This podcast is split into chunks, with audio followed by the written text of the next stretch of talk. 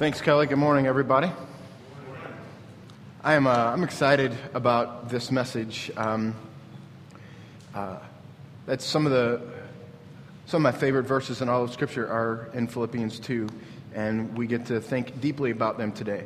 Um, I think I, I want to like lay out for us like the heart of, of this message, the heart of this passage, uh, and the, the, really the heart of this little mini series that we're in.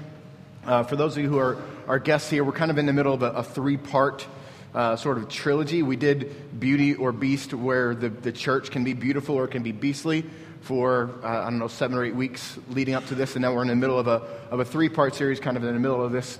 We're examining the character of Jesus. Um, and the, the prayer that, that I have for us as a church is that may, may this church reflect the character of Jesus. And, and if we want this church to reflect the character of Jesus, we do well to study what that character is. So um, may we display the character of Jesus in, in our lives. Um, in the passage today, uh, the character trait that we'll kind of z- zone in on and spend most of our time with is, is a character trait of, of humility. Jesus was humble, Jesus is humble.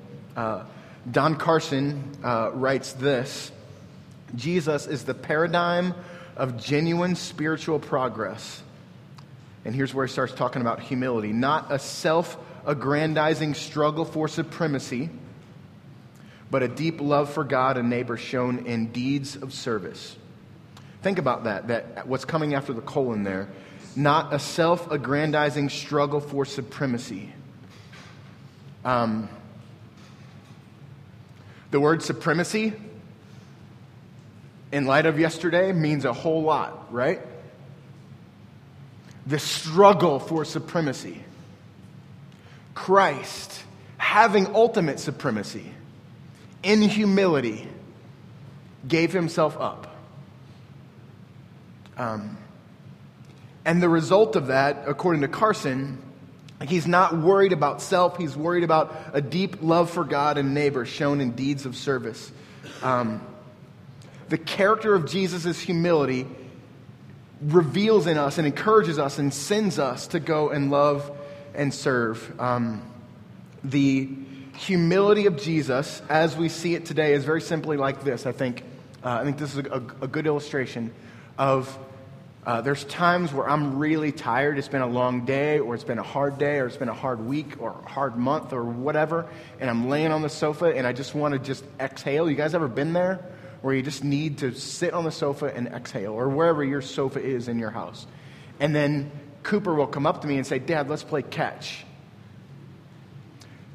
And it's, it's really simple and, and chuckle worthy, but humility says in that moment, Yes, let's go play catch. Um, and that is, I think, the, the heart of this passage a kid asking his dad to play catch, and the dad saying yes, because he has assigned more worth to the child than he has to himself. Um, let's, let's dig into the passage. We're going to spend a, a, lot of time in the first couple of verses here, um, and then kind of go quickly as, as we keep proceeding. Um, do nothing from selfish ambition or conceit, but in humility count others more significant than yourself. Um, I want to direct your attention for a second. You see rivalry up there? And in your Bible, if you have an ESV that's maybe a couple of years old, you're going to see selfish ambition. But if you go out and, and try to find like a, a, new version of the ESV, this word is changed to rivalry. This word is a better word than selfish ambition. And rivalry here, the, the, the, deeper context of it is, is electioneering. It, the, the strict definition, the strict Greek definition is a desire to put one's self forward, a partisan or fractious spirit. Electioneering. Um, this word, before, the New Te- before Paul wrote it here, it, was it only appeared in Aristotle's writings, where it denotes a self seeking pursuit of political office a self seeking pursuit of political office. So the, the facts are the, the way this is written is Paul is borrowing from the language of the culture to put it into a gospel context. So he's saying, don't do anything whose sole purpose is to make somebody else look bad so that you can look good. And so here, here's my, here, I'm just going to let you into to my brain and my process right now. Um, my, my struggle is we can, get, we can get caught up in the definitions of the words and lose what Jesus is very simply and practically saying to you in this moment. He's saying to you, don't do anything that's designed to make somebody else look bad so that you can look good. Don't do that. So, like, I, I feel like I can get a, a handle on us in leading us to that idea that get past the words and understand these are commands for us to believe. But the one step further is this is revealing who Jesus is. Like, Jesus didn't have to try to be this, He is this. We have to try to be this because we aren't this. And that's, that's the, the very definition of the gospel. There's something outside of us that we can't attain for ourselves, and we need something outside of us to allow us to be able to experience it and attain us. And, and this is the heart of it, this word rivalry, because the natural reaction of our lives is to have rivalry because we desperately want people to accept us, to see us, to, to appreciate us. But what Christ is saying with his life and what Paul is saying about Christ's life is don't do that. Like, he, this is, let's, let's just be really simple here. So many times, scripture is filled with what, what did that just say? I don't understand. Like, help me understand. And we need somebody to help us, like a commentator, to teach us the, like all that scripture saying. This is really simple. It says, don't do that. Don't do that. The second word there is conceit, and it, word, it means groundless self esteem. Don't have groundless self esteem. And at, at the heart of this message is there is there's literally nothing in you, there's nothing in me that's worth anything that wasn't put there by God. Understand that about yourself. Understand that about me. Understand that about your other leaders.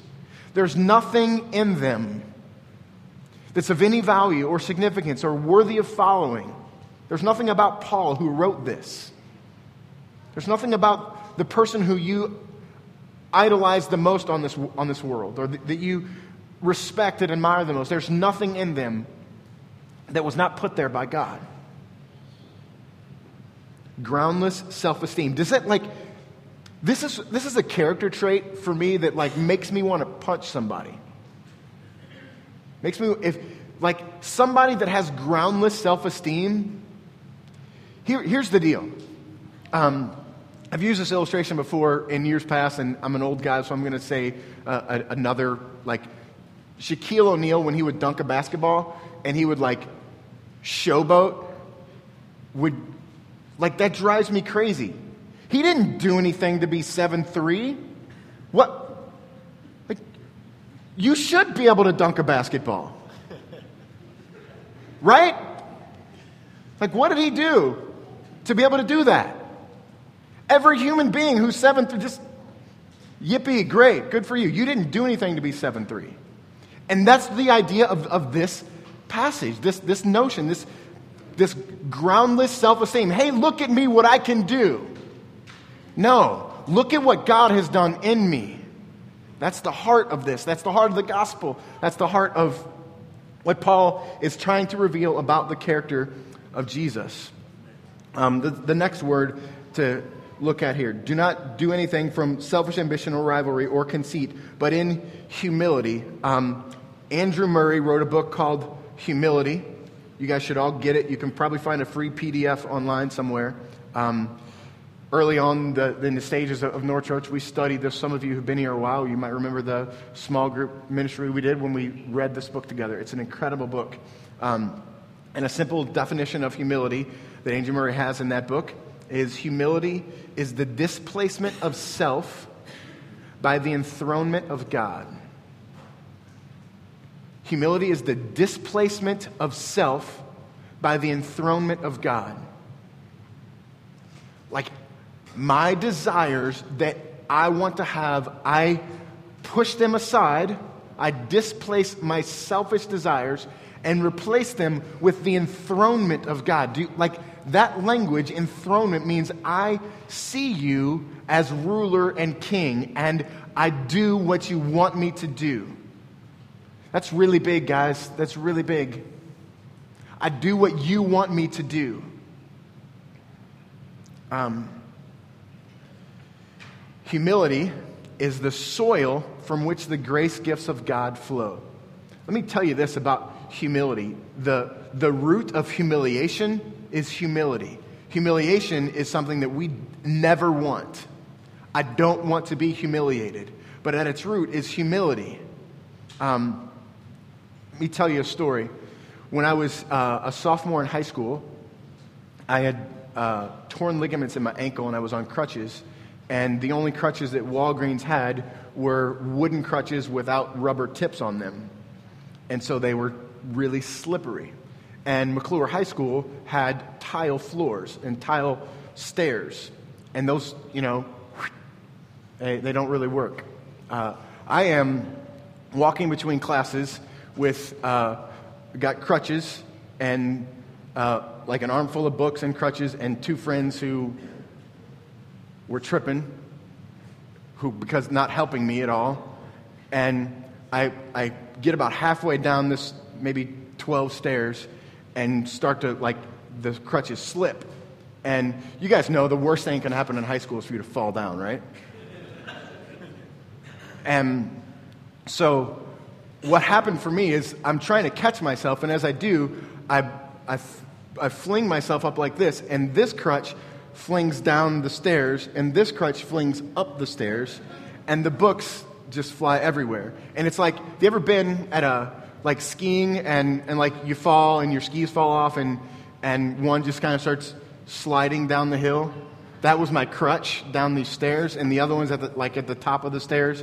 And so I'm laying there, and everybody is around, and like the people that are around me are good enough not to vocally laugh, but there is that that's happening a lot. And when when like eight or nine people are doing that, like it begins to get a little vocal. And so I'm laying there, complete laying there, humiliated the worst thing can happen to a kid, and I'm, you guys may have, have heard me say this before. When I was a sophomore in high school, I was uh, 4'11 and weighed 96 pounds. So I'm this tiny little kid, um, humiliated. And why am I humiliated? Because I look like a complete fool, like there's nothing of value in me. And, and, and I just, I want to just go crawl in a wall, in a, in a hole somewhere. That's the root of humility, willingly placing yourself in an awkward position like that. Um, there's one more word I want you to see here. Do nothing from selfish ambition or conceit, but in humility, count others more significant than yourself. Count others. This is, this is an interesting word here. It's not see others appropriately, it's counting others. Let me tell you this story. My dog, Hazel, when she's eating, if you get near her, she will growl at you. And she's this, like, there's no way this dog is ever going to snap at anybody or bite anybody, whatever. But if she's eating and I walk up and just, just even like, just tap her on her, on her back or on her shoulder, she's, uh, raises like the lip on her, and she's, she's counting me as a threat to her. I am I'm no threat. I'm, I don't want her food. I'm not going to take her food. I just gave her her food. If I wanted to take it, I wouldn't have given it to her. But in that moment, she, in all that she, like, in the way that she can express herself, growling, she's saying, I see you as a threat to me. I'm not a threat, but she counts me as one. I want you to see that idea in this verse.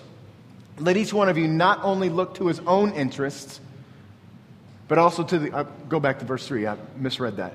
Do nothing out of rivalry or self consent, but in humility, count others more significant than yourself. It doesn't matter if it's true or not. If someone is more important than you or not more important than you, your role is to count them as such.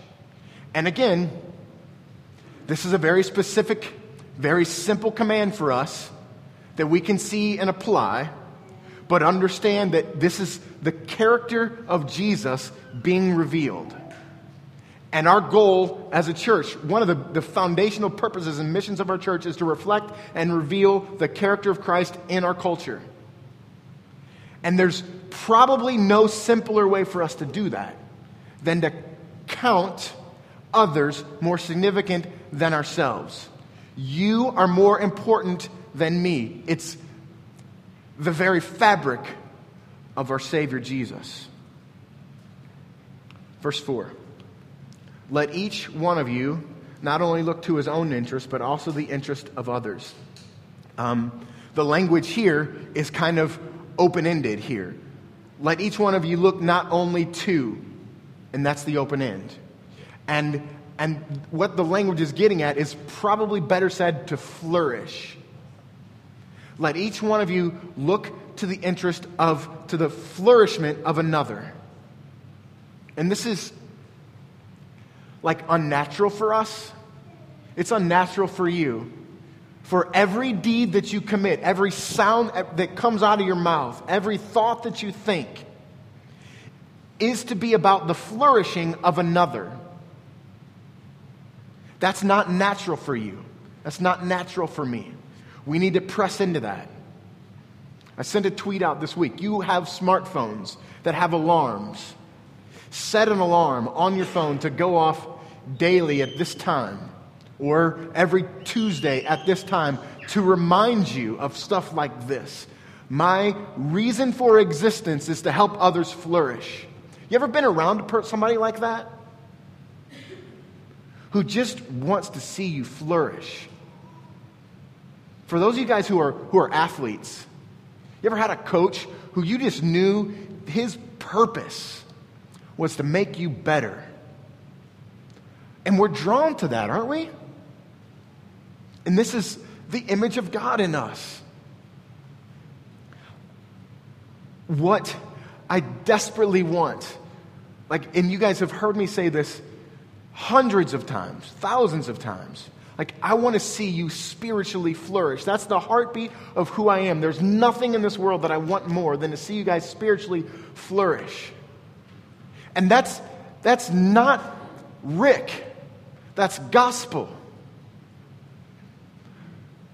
I want to see you flourish. And this is the heart that God is, as He reveals the character of Christ, and you can see obviously how He counted us as more significant than Himself so that we might flourish. That's easy to see, right? Do you need me to walk you through the gospel and, and Jesus' death on the cross to, to free us from the, the slavery of our sin and, and bring us in a relationship with God? That's, you are more important than I am, and I'm going to cause you to flourish. And this is the kind of thing that also leads you to serve people, to hear people. I want to see you flourish. And this is, like, I think important for you to spend some time considering what is happening in my life. Who is God calling me to count significant to cause them to flourish? And then go and do it. And the likelihood is you're not going to follow through with it. So tell somebody. Tell me. Tell the person sitting next to you right now. Do that. It's the character of Jesus, it's the gospel. Verse 5 Have this mind among yourselves, which is yours in Christ Jesus. Other translations say attitude. Have this attitude among yourselves, which is yours in Christ Jesus attitude, have this mind, means this it's the state of mind that causes your reaction to external circumstances. Um, my kids started, uh, not my kids, Mia started at the STEAM school this year. STEAM school is a, it's an, a new academy for seven, sixth, seventh, and eighth grade in the Ferguson Florissant district, and she was lucky enough to, to get to go, and um, there, are, there are some very strict rules. They have uniforms. It's a, it's a public school, and they have uniforms, like with this big, Kyle, please don't ever look at, at the, the, the crest because it's huge and it would make you stay awake at night. It's so bad.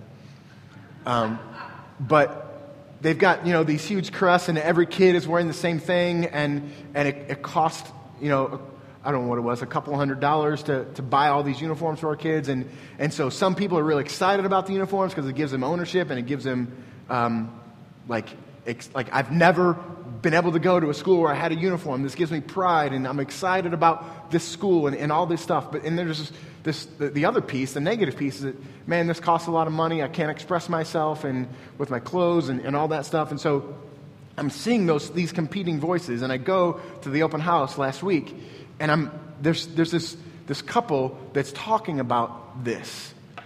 And, and they're like engaged with each other. I, I, go, I go talk to, to this couple, the negative couple, and that's, I can't believe they won't let us do this. They won't let our kids carry backpacks, and, and you got to put your backpack in your locker, and just everything is negative.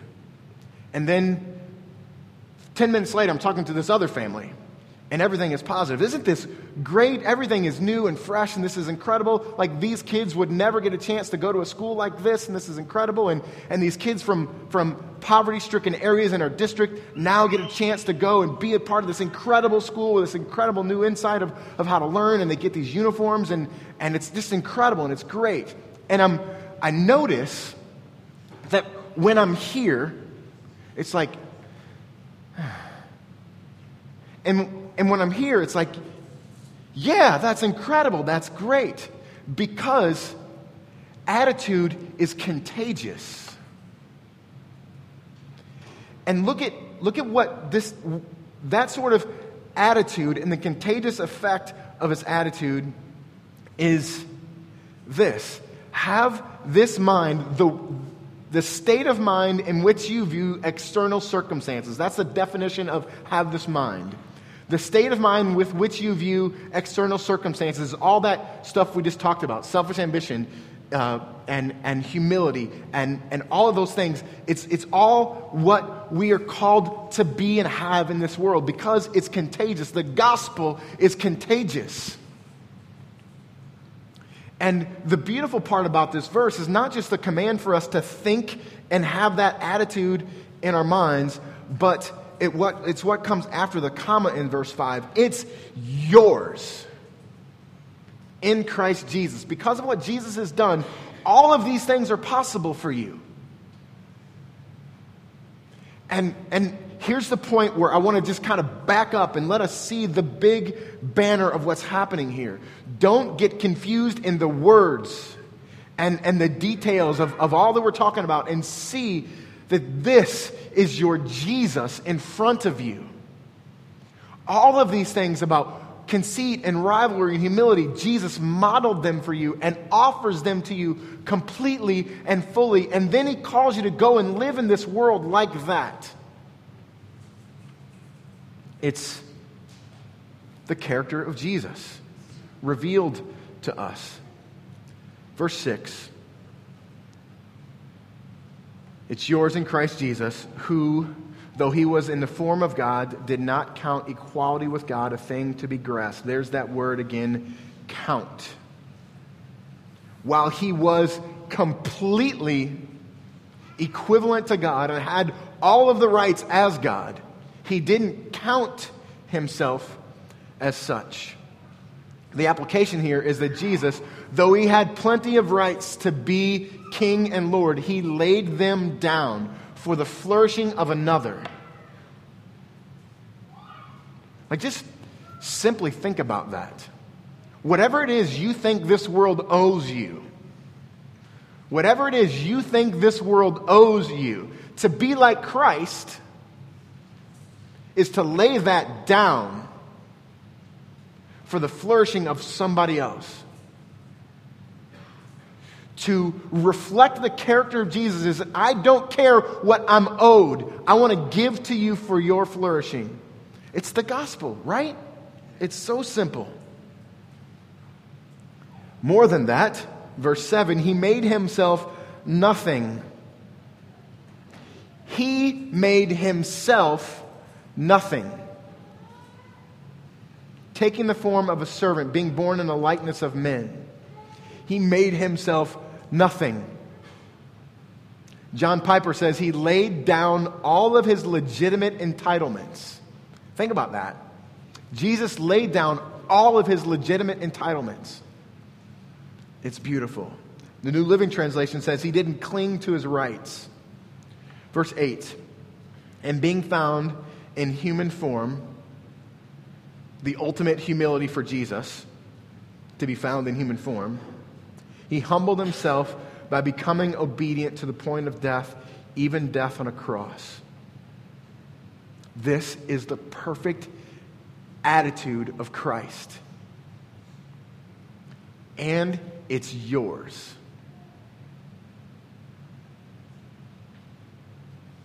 In just a second, we're going to partake of communion. Um, if you're a guest of ours, if you've received Christ as your Savior, you are welcome to join in this with us. We invite you to do that.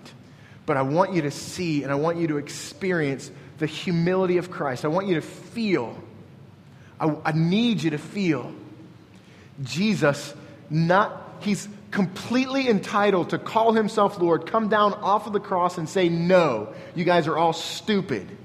You're the ones that deserve to be up here, not me. But he laid, willingly laid down himself, humiliated himself for your flourishing. And as you come to this table and as you pick up a piece of bread and dip it into the bowl, you're proclaiming that to your soul and your spirit and understand and, and pray that God would cause you to be like Jesus, who, though he was God, emptied himself for your flourishing. And may that send us on a mission. And may that allow us to interact with each other on a mission. And a new peace for us as we forever we just we just did juice but there's wine at both tables as well real wine and and i want you as you dip it in, if, if you don't want to that's fine but if, if you do i want you to experience the bitter taste of that wine and i want you to see the humility of christ in the bitterness of that wine emptying himself, taking on the pain of our world for your flourishing. And then go and reflect that character of Jesus. Let's pray. Father God, I thank you so much for Jesus. God, I pray that you would reveal the character of Jesus to our souls. I pray that you would reveal it in such a way as to send us with your character. God, change our hearts, Lord. God, I confess before you and before these people that I want for myself. I repent of that. And I ask you to fill me with your desires only. That I might seek to see others flourish, count them more significant than myself, as your son Jesus did. God, may you change us, please. Please change us. Guide us now as we respond to your word, to your truth, Father. We love you. And we give these next few moments over to you to do with as you will. In Christ's perfect name, amen.